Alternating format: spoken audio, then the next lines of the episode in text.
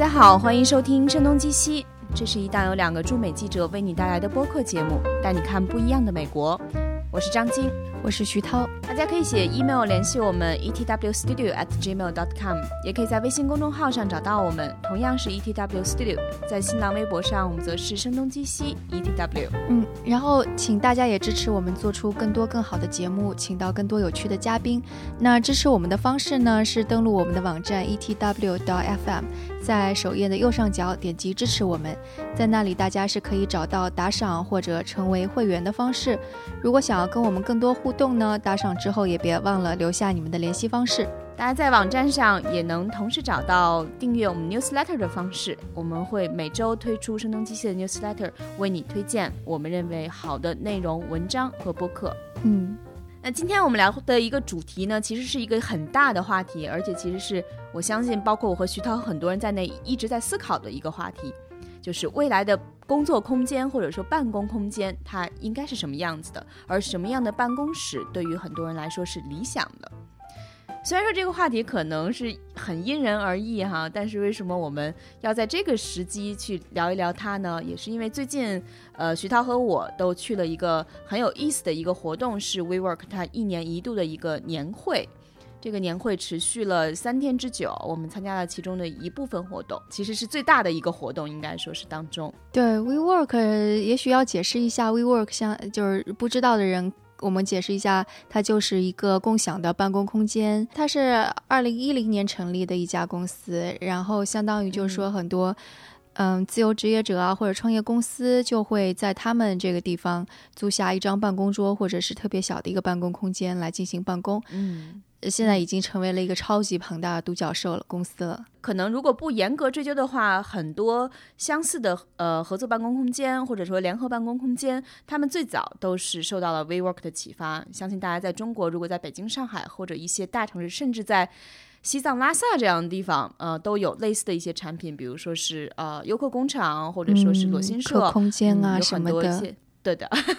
所以就 是有很多，相信大家如果说是联合办公空间，应该有很多人能够找到一个相似的样本了。但是他们最早或多或少都是受到了 WeWork 的一些启发。嗯，但但其实就话说回来，我觉得我特别没有资格去聊这个话题，因为就就当别人聊这个说未来那个办公怎么样的时候，他们的一个前提条件是因为之前很多人其实。每天工作都是在格子间里边，或者是在办公室里边朝九晚五，或者什么九九六，跟同事和老板朝夕相处。但但其实我因为作为记者，我是一直没有经历过这样的生活的。我基本上都是自由职业者的状态。我最经常工作的地方是咖啡馆，还有家里。嗯，对的。其实可能记者是很不一样的，而且在有一段时间内，可以说。非常少数的职业是允许像记者这样在家里工作，或者是在一些公共空间工作的。对。但是为什么现在这个话题越来越多人关心？就是因为这样的职业变得越来越多哈。比如说我，我这两天在洛杉矶，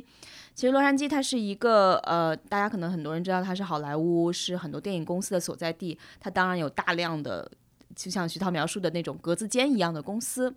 但是这个城市或者这个行业最特殊的一点，它往往是项目制的。就好莱坞的这种 project based，就要求很多人可能平时都是个体户，但是一旦有一个项目到来的时候，比如说一个电视或者电影的拍摄项目的时候，要迅速组织一个团队。所以这形成了一个很多人，他们有一段时间可能是在一个固定的空间内工作，有一段时间可能是一个分散的工作。现在这个情况，我相信在北京、上海。包括纽约、旧金山，应该也是越来越多的，嗯，对，而且一个人到几个人 到一定规模的团队，对，而且我我想可能就是前面有一个前提条件，就是大家还是挺讨厌那种僵硬死板的办公空间的，就是虽然可能我体验的不是特别多，但是有限的，比方说实习的时候，在一个办公室里边，我真的是觉得。整个人是窒息，是真的窒息了那种感觉，特别是到下午两三点又 困，所以坚定了自己做记者这条路，是吗？不知道吧，也许起到了一些作用，但但做记者就没人管，这这真的很好。对的，其实还有一个前提条件，就是我们刚才描述的 WeWork 这个公司，它诞生是在其实徐涛说二零一零年，对吧？对，是。其实那差不多，它筹备和前期的一些是大概零八零九年的时间，嗯而当时就像很多人都知道的，整个纽约应该不只是纽约，整个美国，甚至波及到世界上的一些其他国家，在发生一个大概这一百年来最最严重的一次金融危机。所以很多大公司要么不招人，要么裁员，然后很多公司都可能是，呃，缩减了它的规模。按道理，在这样经济不景气的情况之下，做出这样一个重大的举动，去想创立这种公司是不太合乎逻辑的。所以，WeWork 早期创立的时候，我认我印象中是他跟很多投资人去谈，想呃看看自己的这个创业的想法，呃得到更多的支持，但是他碰了很多次壁。WeWork 这个创始人 Adam 他的想法就是，这些大公司因为超遇到了很多的问题，所以他其实是租不起那种需要长期承诺的。然后一些大的办公空间，反而他可能愿意租一些更灵活的办公空间，而一些创业公司，他们也有可能在这个期间诞生，而他的这种判断，事实上证明在之后就是被印证了的。其实那个在 WeWork 之前，这两个创始人，就你刚刚提到的 Adam 跟那个 Miguel，他们俩在这之前其实就已经做了一个共享空间的这样的一个。创业项目了，对，那个就是在零八零九年的时候做，对，所以就算是 WeWork 的一个雏形吧。对，所以就相当于他们已经是把这个想法给验证过了。当时是，呃，当时是 Adam 他在想要租一个办公空间，但是在纽约很贵，然后米高就说，那你就到 Brooklyn 来吧。然后结果他们就去看了一个那个比较，其实比 Adam 想要的更加大的一个办公空间。然后他们就觉得这个地方挺好的，然后特别是适合就是那种大的仓库，特别适合就是就是有点像是反正就是美国艺术家特别爱的那种感觉，他们就 对。但是那个当时这个房子的房主就问他们说：“你想要拿这个来做什么？”然后他们的说法就，哎，好像我们也不太知道，但是我又想又想把这个做下来，所以回去之后他们商量了，就说我们可以把这个分租出去嘛，就就其实就是 我我们直觉的说，这不就是分租嘛？二房东，对对对，二房东，他们当时想法也就这样，所以米告回去之后，他是。直接在一个晚上的时间内做出了网站，做出了一个非常简单的商业模式，然后到第二天的时候去跟这个房东就说啊，其实我们是有想法的，我们要这么做，然后顺利的说服了这个房东把房子给租给了他们，然后结果这个就是租下来了之后，入住率还还还比较高，就也跟 Selina 张晶刚刚说的关于经济危机之后，其实大家。都都很很多人就是也不知道去哪里工作好，但是，嗯，也创业团队也需要削减经费，所以不可能再租起完整的一栋办公室或者一层办公室，所以就只能够租几张桌子，所以这这也是相关的吧。后来他们是把这家公司给卖了，卖了之后他们依然是觉得这是还有很有前景的，所以他们开始。接着做做了 WeWork，然后把它做的就更加 fancy 版本的吧，就有咖啡呀，有啤酒呀，然后设计也更加漂亮这样子。对，我觉得其实我第一次接触 WeWork 是二零一三年的一月份，然后当时其实我并没有意识到那就是呃所谓的 WeWork，因为当时是去采访一个呃媒体公司，就是 Reddit。Reddit 当时他在纽约只有三个人，呃，那会儿是被呃康特纳什集团 Condé Nast 投资了，然后后来我就去呃见他们的纽约负责人，他们的 manager，哎，到了那个地方以后，其实我刚踏入的时候，我不知道怎么找到他们，就是一个非常开放的空间，而房顶上就吊着一些奇奇怪怪的呃巨大的毛绒玩具，什么长颈鹿啊什么的。然后在外面就会有打桌球的地方，所以我我实际上不知道怎么才能找到他们。通常情况下，我觉得去拜访一个公司是有一个前台，对吧？然后我说我今天约了谁谁谁，后来我联系到他们以后，他们再把我拐拐弯弯的带到了他们的办公室，而他们的办公室跟 WeWork 现在的样子还挺不一样的，是在一个是一个不太规则的一个玻璃房子，然后当中有三张桌子，就是他们三个人的所在地。所以，如果他本人不带我的话，我是不知道怎么能够找到他们的。而当时我问了他以后，才知道周围这些人都不是 Reddit 的。我一直以为是 Reddit 有这么大的一个 公司。嗯嗯。然后，所以那会儿我就觉得还是跟我对之前想象的很不一样。而那会儿的 WeWork 应该跟现在来讲的话，规模也小了得多，形态也相对简化了的多。嗯哼，我觉得可能就我我不知道是不是因为硅谷这个地方它本身孵化器这种形态存在，其实它不会说自己是共享享空间，更多会说自己是孵化器。但其实办公空间的这种感觉非常像，因为一个开放就是大多都是一个非常开放的空间，然后很多创业公司。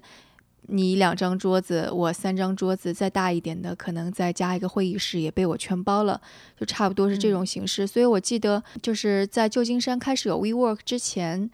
其实已经有很多这样的孵化器存在了。包括后来他们做 WeLive 之前，其实在硅谷也早都有这样的很多形态了。对，但是，但是我我当时我也记得，就我当时也是有一个采访，嗯，我采访的时候，当时也是约，正好就约在了 WeWork 里边。那个 WeWork 是。还在装修，就还没有装修完，但它的顶层已经装修完了，所以那个地方是它应该是租下了，嗯，旧金山最市中心的一个非常古老剧院的上面的某几层，你是在那里可以看到金门大桥，所以风景是非常好的。然后它整个设计就完全跟其他的呃孵化器是不一样的，因为其他的孵化器。你能想象硅谷就是简单明快，然后一家的大桌子，然后白墙，然后上面有一些非常 geek 的文化。但是 WeWork 它却当时我记得它是用了一种可能是比较符合剧院那种风格的，所以是，呃，有点。暗色跟金色混在一起，还有一些类似于勾花的花纹的那种墙纸，然后很多元素都是跟这个相关的。然后洗手间里也是这种颜色，然后非常精致的各种你能想到的需要在洗手间里用到的东西，它全都配备了。所以当时给我的震撼还是挺大的，因为如果你不去想这是一个共享空间，可能我就会觉得那是一个类似于古老剧院的。呃，某一个办公室就就那种感觉，所以我觉得他在设计方面其实是把自己一下子和硅谷的其他的孵化器，还有是那种呃加速器给给区分开来了。对，其实我觉得这可能就是 WeWork 最早的诞生的，跟之后可能试图去。模仿或者说是尝试去学习它的很多办公空间不太一样的一个地方。我记得那个 Adam 以前说过一句话，他就说是 WeWork 的诞生就像是整个世界的布鲁克林化。就徐涛刚才描述的这些硅谷早期的这种工作和生活的形态，跟他是作为创业公司的一个聚集地有很大的关系。但是 WeWork 这种形式，更多的它为什么 Adam 说的是布鲁克林化，而没有说的是硅谷化？其实它就是不仅仅是一个。创业公司、科技公司的一个形式上和他们很接近啊，一点点长大，大家可能是一个在一起工作和生活的状态。更重要的是，他在精神和气质上是带有强烈的那种呃，他希望的嬉皮士的一些色彩。可能人们需要就以他们的方式去改变世界吧。我不知道是不是描述的很清楚，但总之是，我觉得 Adam 这个人，他可能是在很多时候是。讲话的方式是总是带着一种布道的色彩，而我们其实那那天晚上创造者颁奖典礼的对创造者颁奖典礼这个大型的一个盛典上，在呃 Madison Square Garden，就是可能很多人看 NBA 啊什么的在都比赛的那个现场的地方，在那里举办的。所以当时有几千人，大概四千人左右的现场，嗯，整个 Adam 他的讲话风格还是非常的有感召力和有那种布道的色彩的，就跟他的性格有关吧。不过那个话话说回来，就是其实，在 WeWork 之后，刚刚张晶也说了，出现了各种各样的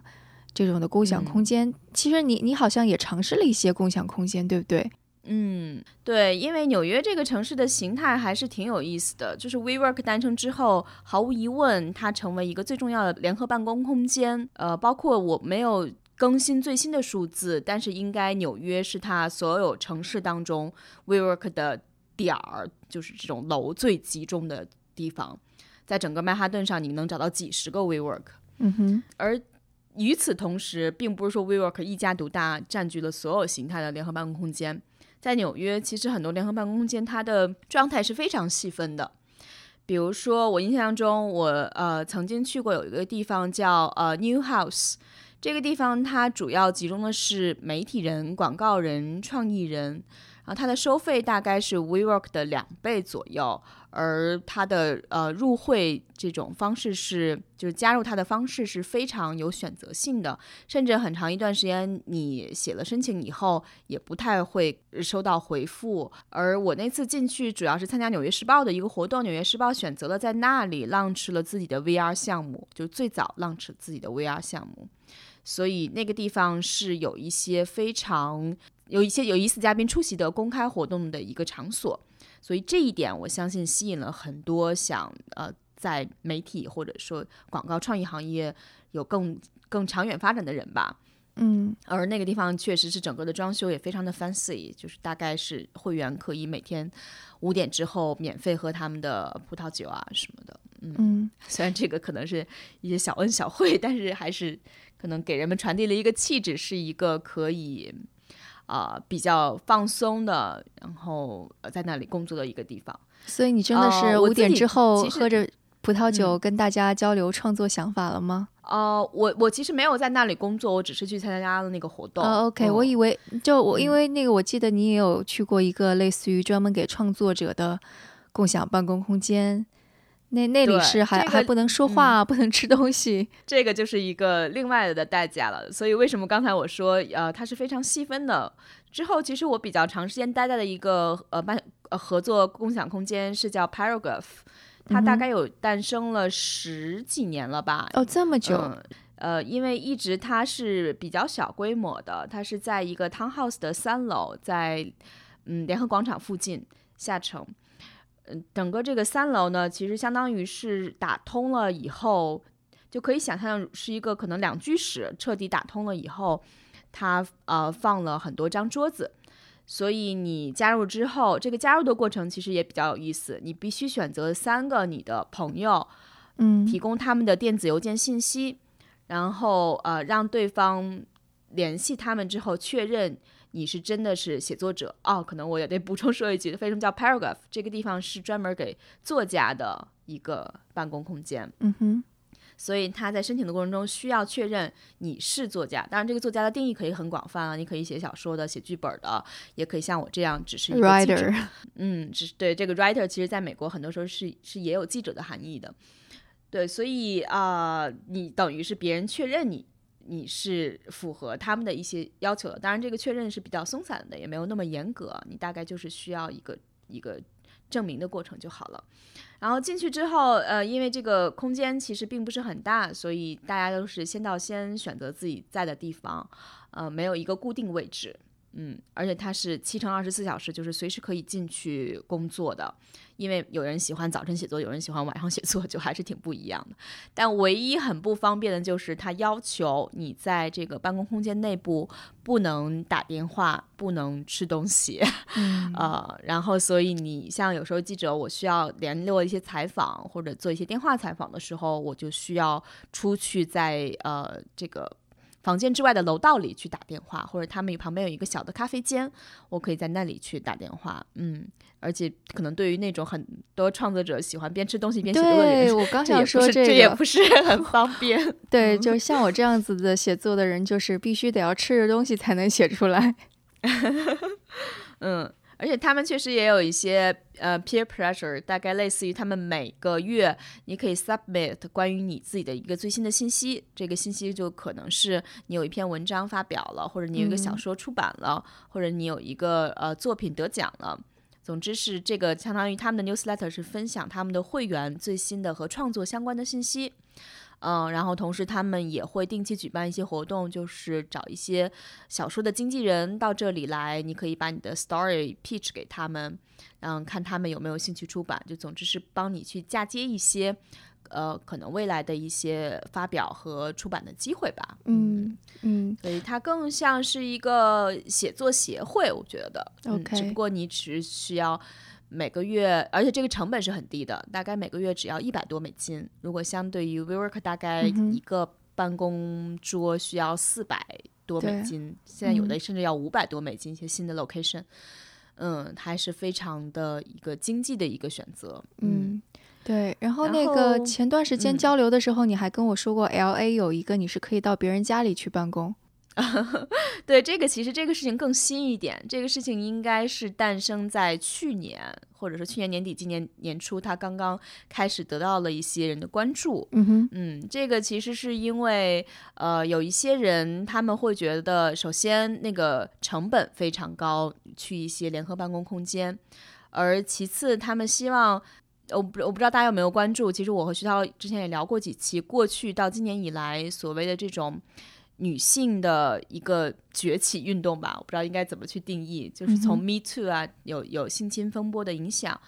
有可能就是从希拉里开始竞选总统开始，可能掀起的很多人觉得女性应该无论从职场还是生活和工作，在整个的社会层面应该有更高的地位，去谋求更大的一个社会空间，这样的一个现象，所以其实。之后，在纽约这一两年，诞生了很多专门跟女性相关的。呃，刚才我们聊到是 L A，其实也是一个相似的形态。它就是这个主要是在家里工作的呃一个形态。它实际是建立的一个平台，虽然是创立于 L A，但是不限于 L A。就是 L B N B for work，对这个描述是可能更容易让人理解一点。你可以 submit 你的家，然后你的一些要求，无论是可能你希望你觉得你的家能容纳多少人，然后你对这些可能要到你家里工作的人的一些期待和要求是什么？毕竟这是你的家，你可能是是有一些要求的，对吧？嗯，然后其次。就他们可能进行一些初步的审核，相当于是一个一个平台吧，对 Airbnb 这样子。嗯，而通常情况下，大概你去家里的话，一天要支付二十美金。嗯，这个二十美金可能是能够覆盖他给你提供的一些嗯 WiFi 啊、咖啡啊、水啊，可能有一些基本的零食。嗯，差不多就是你在咖啡馆待上一天，如果吃一个午餐的花销吧。嗯，对，嗯，而且这个其实就是形成一个非常微小的一个呃群体。我想，任何人的家里边，通常情况下不太可能容纳超过十个人左右。嗯，所以可能这是一个比较亲密的环境。这个有些人是觉得是一个新的很有意思的尝试，但我相信它可能不一定适用于每个人。不，我觉得内向内向者。已经觉得心理压力要爆棚了，绝对不会去尝试这种形式的。嗯，除非他把家里做一些重新的设计。我相信他如果更像一个办公空间，比如说可能有更长的桌子，或者有更多的桌子，嗯，让更多的人有一些分布式办公的一个感觉，而不是真的是非常密集的，像是在会议室那样的开会讨论的那种亲密气氛，可能并不是适合每个人的工作需求。对，然后另一个就是在纽约，它刚刚出现了一个叫 “wing”，就是翅膀这个词，是专门为女性提供的办公空间。然后我 check 了一下，它的费用也不是很高，嗯，大概就是两百多美金一个月。但是其实这个我也不太理解，因为就是其实对于自己作为一个女性而言，我并不在乎我去咖啡馆或者共享空间，我周围有男性或者什么。对，其实这种我觉得是非常 tricky 的，嗯，可能有些人，比如说他在家中办公的时候，他可能穿的很 relax，穿着睡衣工作，或者是可能，呃，很放松，嗯，所以他觉得可能周围都是女性，对他来讲比较安全。但是其实也许很多人觉得他希望自己穿的更正式一点，他在家里甚至希望穿的像办公室一些，把生活和工作分得更开一些。嗯，所以每个人对这个的事情的期待是不太一样的。而 Win，我想他有他自己的一些期待和呃想法吧。比如说，他认为可能女性的创业者身上的一些特质是他们非常欣赏的，而且很多女性创业者，她很希望找一个女性创业者作为合伙人。嗯，也许这个是我不知道，反正我觉得可能很多时候女性之间，比如说我们做一个时尚或者是一些设计类的公司。很多时候的一些想法和灵感可能更接近一些，对于一个问题的理解吧，所以他们也许在当中能够找到潜在的创业合伙人。嗯，我相信每个人对这个事情的期待是不太一样的，因为最近有一个嗯朋友，他就是刚刚加入的这个 Win，嗯，他做的创业项目是一个舒适的高跟鞋，就是认为在职场中。试了很多的高跟鞋，没有一双高跟鞋是让人们能够一天穿过超过十个小时的。这个十小时有点夸张了哈。我真受不了，我觉得女性就不应该穿高跟鞋好吗？这是对女性脚的摧残。因为去年其实我不知道你有没有印象，在伦敦还有过一个风波，类似于就是呃有一个女生她因为可能没有穿正装高跟鞋这些，然后被解雇了公司就让她可能要有一个 dress code，、嗯但是他反而就说为什么一定要去遵循过去的那套 dress code？对他来讲，他认为这是他的工作着装的一个法则。嗯，对呀、为什么一定要女性穿高跟鞋啊，而不是那个矮个子的男性也？矮个子的男性他他们也可以穿高跟鞋呀。对对，我扯得有点远了，但但是我觉得就是刚刚我们说了那么多种的共享空间，其实我我觉得可能，嗯、如果说从十年前或者是十几年前跟现在有个比较的话，十几年前可能就是两个非常单一的，但各自在两极的这样的办公的环境，一种就是我们刚刚说的非常死板的。公司来给你提供的，呃，条条框框化的这样的一个办公空间。另外一种，那不管呃，对，另外对要要打卡的。另外一种就是，如果你是个自由职业者，或者是不能被这种公司给容纳的这些人，不管你做什么，那你可能就只能够自己想办法，要不就自己在家，要不就是去咖啡馆。但其实可能就是，嗯、在家有办公过的人都知道，说这种生活跟工作之间的界限怎么去界定，然后你的效率怎么保证？然后也不是，而且你你是不是就会，特别是写作或者是创作这种特别孤独的事情，那你就嗯越来越孤独。你觉得你没有办法跟其他的人去交流，没有这样子的呃一个社区的感觉。所以我觉得 WeWork、它其实就相当于是开启了，就是相当于是非常大声的说，这个社会的工作空间的形态不止这两种，还可以有其他中间的这种形态。然后一旦他这么说了之后，然后你说的不管是 L A 的那种到家里来办公啊，还是女性啊，还是说什么作家呀、媒体啊，我觉得其实大家都是在尝试说，那我们可不可以把这种各这种形态再丰富一些，再给大家提供更多的选择，这种的感觉。而且就变得越来越丰富。嗯，嗯，虽然好像我也没有去，我现在 更多的还是在家里跟咖啡馆里工作。咖啡馆很多时候不知道呃旧金山的情况，在纽约存在的一个问题就是，大多数的咖啡馆都是小而拥挤的，嗯，呃，而同时很多的咖啡馆都是没有插头，而且 WiFi 的质量也并不是很稳定。所以，呃，咖啡馆在纽约其实并不是一个很好的工作选择，而更多是一个很好的 meet up，就是你去见一些朋友，或者可能跟呃潜在的一些客户进行一个交流的地方。而工作对于咖啡馆就是有很多的呃，因为就咖啡馆对于工作的空间来讲有很多很多的不确定性，可能也是因为曼哈顿上人太多了，人来人往，有游客，有偶尔来这里出差的人，然后有长期在这里工作的人，所以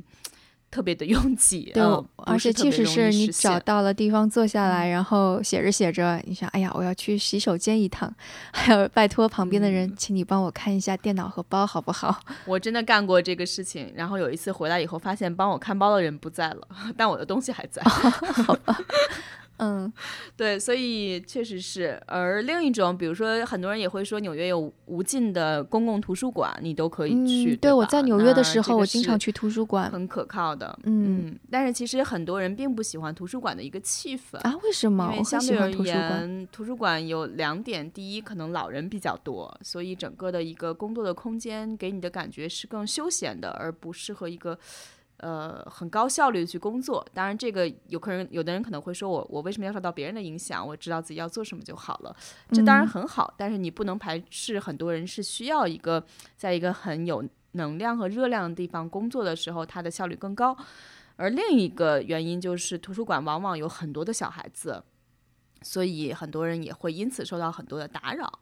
嗯，嗯，所以图书馆也并不是一个特别理想的选择。总之，可能就像徐涛说的，WeWork 的诞生就是知道它这个中间地带和第三选择，呃，和办公更灵活的办公相关系的这个空间是非常有必要存在的，而且是一个很大的市场需求。嗯，你知道吗？我有一个秘密办公的那个 secret 的方案，嗯就是去酒店大堂。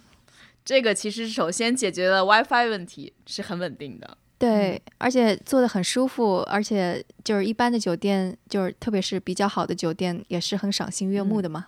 而且肯定有，而且很开阔，店员对，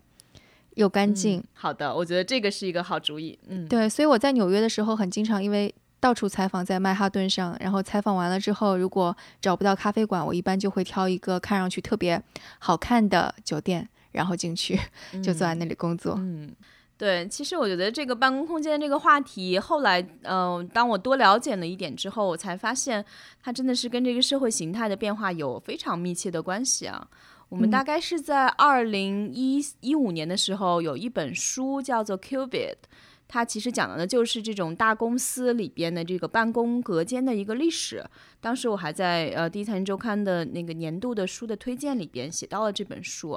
因为这个看上去是一个设计的话题，但实际上它背后就是讲述了这一百多年以来整个的公司文化、职场文化和人们的工作形态的一个演变。我才发现很多我在电影里看到到的一些场景，确实是。当时的一个工作的样子啊，比如说他他大概讲到了，可能两百年前一两百年前，当时最早那些办公室都非常小，所以他只能雇可能十几个或几十个员工为那些经理工作，整个的交流基本就靠吼，就跟现在的创业公司差不多。但是实际上那会儿你可以想象，呃，每一个员工你能够干的事情，而不是像现在这样分工这么明确的。你说是你是秘书，但其实你可能涉及到这个公司的运营的很多方面，所以当时的那种呃公司的气氛还是比较亲密的。但是后来随着人口的激增，到呃十九世纪末二十世纪初的时候，就是我们现在看到的很多的高楼大厦，包括纽约这些高层建筑，所以这么高的建筑要怎么去组织空间，就成了一个新的难题。呃后来慢慢就出现了我们如今在办公室里能经常看到那种。呃，立式的一层一层的档案柜，嗯，而当时他就讲了一个比喻，我觉得还蛮有意思的。这些档案柜就像是大楼的每一层都像一个单独的文件夹一样堆在了一起，所以就是每一个档案柜就像是一个高楼大厦，嗯。但是这样的办公室可能就是呃。不太可能像以前那样那么的亲密和靠吼一样的交流了，它往往就变成了一个非常封闭的，像是每个人，呃，都像是工厂的办公车间一样的那种劳动，可能会很高效，但是就完全没有创意。普通职员就是那种，我其实也也是上过那样的班呢，就一个长长的桌子，可能十几个人坐在一排，你看似有一台电脑，但你给自己的感觉是自己很像一个接线员。后来又出现了电话和打字机，所以办公室文化就口头变成了书写，电话就变成了一个 不能面对面的遥远的、没有人情味的交流。然后城市不断的膨胀，建筑物也会不断的继续的往上生长。嗯，这个就是其实我觉得占据了整个二十世纪很长时间的历史，就高层建筑和办公隔间的文化。嗯。而到了大概一九，应该徐徐涛比较熟悉硅谷的发展历史。他所谓的硅谷出现，应该在一九七几年到八几年的样子，对吗？嗯，所以慢慢硅谷其实打破了这个这套的办公模式，因为早期的创业公司，而不是像现在 Facebook 和 Google 这么大的时候，他们其实是另一种状态吧，嗯。然后，当然，慢慢现在这样也让 Google 的园区也变得像企业办社会一样，里边什么都有了。嗯，所以，所以硅谷的办公室 是什么样子呢？现在我其实真的没有怎么去过那些科技大公司参观。对，我我觉得可能在 We WeWork 出现之前，起码在硅谷，大家已经接受一个概念了吧？就是呃，办公空间不应该是格子间那样子的。就就比方说，其实其实我记得当时我最开始到硅谷的时候。非常明显的感觉就是 Google 跟惠普是多么的不一样。我是先去的惠普，然后当时去的还是惠普的研发部门，里边也有特别酷的，就是说自己要研发一台就是特别轻的自行车什么什么的，就是那种。当然，他们所有的那种的就全都是一排一排格子间，就你能想象吗？就是呃，就你就是大家肯定能够想象得到，就是桌子堆在一个大的空间里边，但是因为需要有自己的空间，所以然后每个人都陷在那个。现在那个挡板的下面，但是在 Google 就没有这样子。Google 反正你一眼看过去，反正好像就很很开阔那样子。然后，但是旁边有一个个的会议室，所以大多数人都还是在比较更加开放一点的空间工作。就是跟惠普的气质就完全不一样。然后后来几乎因为 Google 的文化的这个煽动力实在是太强了，而且当时它的发展也的确是最迅速的，就是谁都觉得 Google 是最牛的。所以后来所有的创业公司，中型、小型，大家几乎都是以 Google 为就标杆吧。桌子一定是要可以升降的，茶水间、公共空间一定是要有个那个什么桌上足足球。反正这个也是在各种美剧当中被嘲笑的一个桥段了。所以在 WeWork 诞生之前，我觉得这种你怎么把办公空间降低那种人跟人之间的隔阂，呃，更加平等，呃，怎么样才能够激发员工的创造力？我觉得其实这样的一套文化已经深入人心了。只是 We WeWork 出来之后，他他他给提出来概念就是说，Google、Facebook。呃，我也不知道 Apple 能不能算，他们在提供给员工的这套非常好的福利，那 WeWork 也能够提供给这些散户们、散客们，就这种感觉，而且同样能够建立出一种 community。对，其实最后看似是一个办公空间的一个概念，但实际慢慢演化为一个社区，或者说演化为一个每个人可能工作和生活的一个归属地。就像 WeWork 现在它有多重身份，然后它在纽约也做了自己的健身房。呃，当然这个健身房看似是一个很容易的想法，但是怎么做的不一样，我们也可能需要更长的时间去观望吧。然后，同时他应该明年也会去做学校，而且他还把啊 l a w l a n Taylor 的第五大道上一个比较老牌的百货公司的楼买下来，作为他的一个新总部哈，就是一个 很雄心勃勃的一个公司。而且其实 WeWork 他还在做什么？他今天又有一条新闻是吧？他今天是说他把呃 To You，我其实以前也不太了解这个公司，它是一个上市公司，做这种在线教育的，它可以给 To You 提供一个。在为在线教育的会员提供一个学习的场所，就有点像我们大学的自习室这个样子。嗯嗯，就把一个在线的事情变得线下了。对，但但我觉得对于 WeWork 而言，可能最大的也，而且也许可能是以后它利润最大的，就更大的一部分来源，就除了它主营业务之外，更大的一个来源就是它现在正在。就因为刚刚我们说了，说 Google、Facebook 这些大公司全都在进行这样子的办公空间的一种变革，然后并且似乎是在，嗯，他们的公司当中营造出了一种非常好的氛围。那 WeWork 其实是一种在这些大公司之外的延续。那现在它服务一些客户。就客户，比方说我们能想象的 IBM 这样子非常庞大的、已经历史非常长久的、看上去像大象一样的这样的公司，这些公司他也会说，我到底怎么样才能够吸引更多的人才，把我的公司文化变得也像 Google、Facebook 这样子活跃，然后 WeWork 就会向他们兜售，说我可以帮你们来改善这样子的办公空间，我能够。帮你们设计，帮你们更加呃节，就因为他他他他是这么说，就是我我们已经有那么多办公空间了，我们掌握了大量的数据，所以我们知道说一个办公空间怎么样才能够做到呃设计的又漂亮，但又费用又节省，然后还能够让员工在里边很开心，然后既保证私密，然后又保证那个交流，就所以他就相当于现在他用这套东西把这套。文化上面，就我们看起来像是文化上面的，就是呃方式，就是工作方式这样的东西，都售给那些比较老旧的大公司，所以他现在已经这部分的业务起飞的也还是挺快的。这个倒是我当时还呃有一个细节还挺有意思的，记得那会儿是跟呃应该是 WeWork 的现在是亚太区的负责人 Christian 李聊天的时候，他提到了一个细节哈，就在他的十八街的总部的那个办公室。呃，比如说，他们发现了人们很多时候愿意聚集在整个的这种吧台的角落里聊天，就他们发现吧台的那个长的那个空间很少有人聚集，而很多人愿意聚集在两端的角落，所以后来他们把这个吧台做了一个重新设计，就给它多了一些角。所以等于就多了一些很多人能够在那里愿意站着聊天的地方。后来当他讲到这一点的时候，我发现好像是这样的，因为我们其实有时候能在一个公共空间或者在一个酒吧里边，我们也很习惯在一个一个就不是说所谓的角落，但是就是一个拐角的一个地方，那里是最容易聚集比较多的人的。对，可能在空间上适合塞更多人吧。而且另外他们其实要提到这个大公司客户的事情，可能一方面确实是这些大公司本身自己很有动力，呃，想做出一些变革，希望自己是一个更酷、更能够吸引。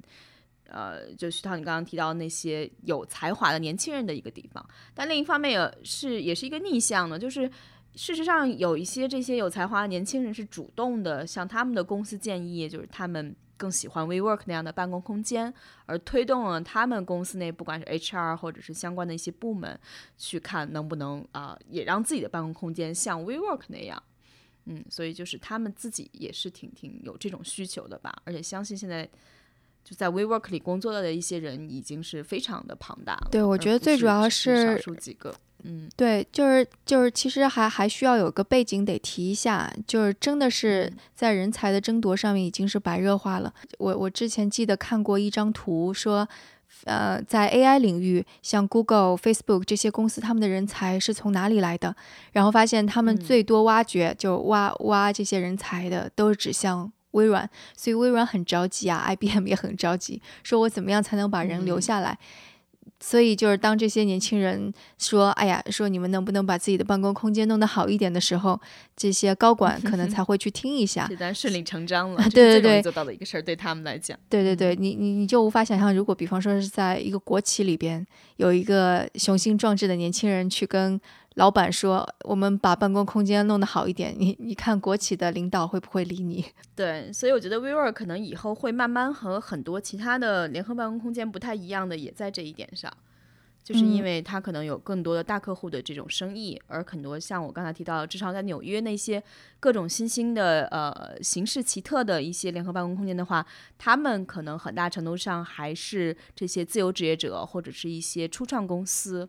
呃一些。中小规模公司的一个聚集地。嗯，对，在规模上面，我觉得他已经把自己跟其他竞争，就起码是在北美国本土，在其他地方我不敢说哈，但在美国本土，我觉得是拉开距离了。我是记得他还挺早的时候就收购了一家那个建筑设计的那种软件公司，嗯，所以就相当于是他已经把自己定位成了一个呃建筑设呃室内设计或者是一个。呃，设计咨询就是这样的角色的一个公司，然后在在那之后，他还就是觉得数据非常重要，所以他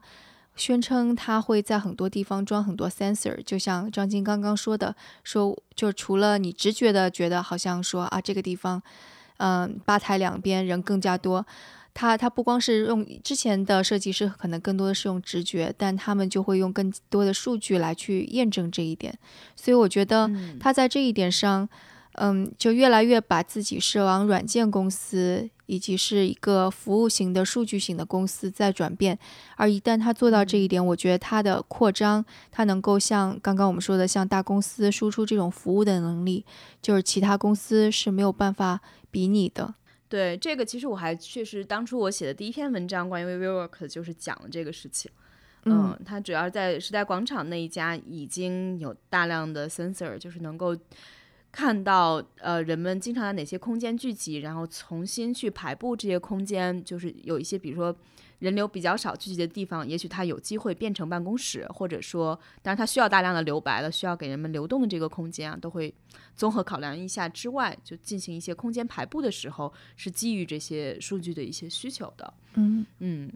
而这个应该是还比较容易复制到它其他的一些办公空间吧。不过它四十二街那个时报广场那家是它主要的一个实验田，在当时，嗯。有那么一层是比较集中的做这种尝试的，嗯嗯，对它确实是有很多实力去操作这个事情，因为它也收购了很多其他的一些公司，嗯嗯，可能有以以后提到 WeWork 的时候，也许它就已经不太适合只用联合办公空间这个名词去形容它了，也许到时候对它又有一个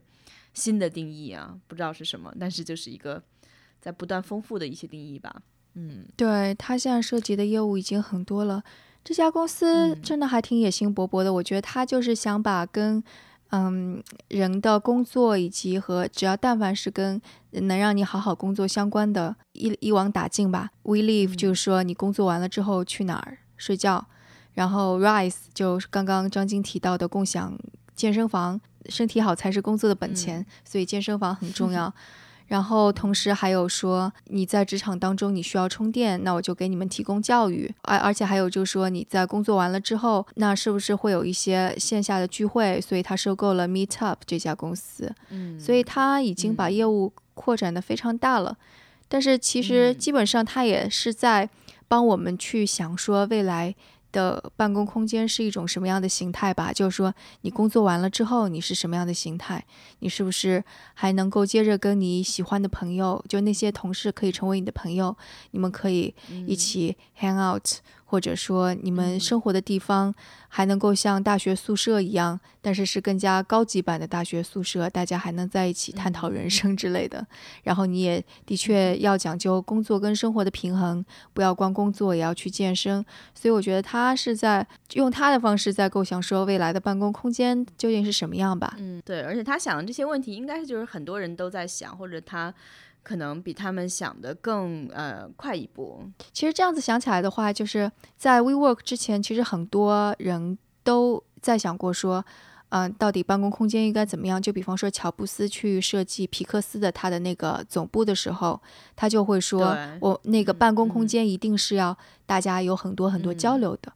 对，所以当时印象还挺深的。那个楼就是属于它中空中间的一个呃空间是非常的开阔的，就基本是餐厅。然后在二层都是玻璃房子，但是几乎是在这边的玻璃房子能够看到对面的玻璃房子里边的人们都是谁，他们在干嘛，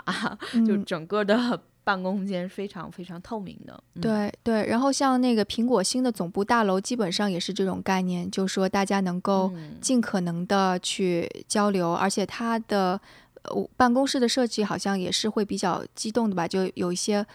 比方说小的格子是可以合在一起，所以容纳更多的人啊什么的。然后包括它在呃有一个超级大的那个应该是 coffee shop，就是那个。大家可以在一起喝咖啡的地方，然后那个门是玻璃门，四层高，就想要营造一种通透的感觉。然后他也同时说，中庭会栽栽种很多的那种树啊，使得大家的办公空间能够跟嗯自然更紧密的结合在一起。所以，就呃硅谷的很多公司，他们本身也在想说。我们到底就我们到底我们的员工未来究竟是在什么样的工作空间当中会工作的更好，创造力会更多？对，其实现在在国内，我相信像阿里巴巴和腾讯这样的总部，他们也是在做了一些很大的变革。其实可以想象了，我觉得你看人生之中。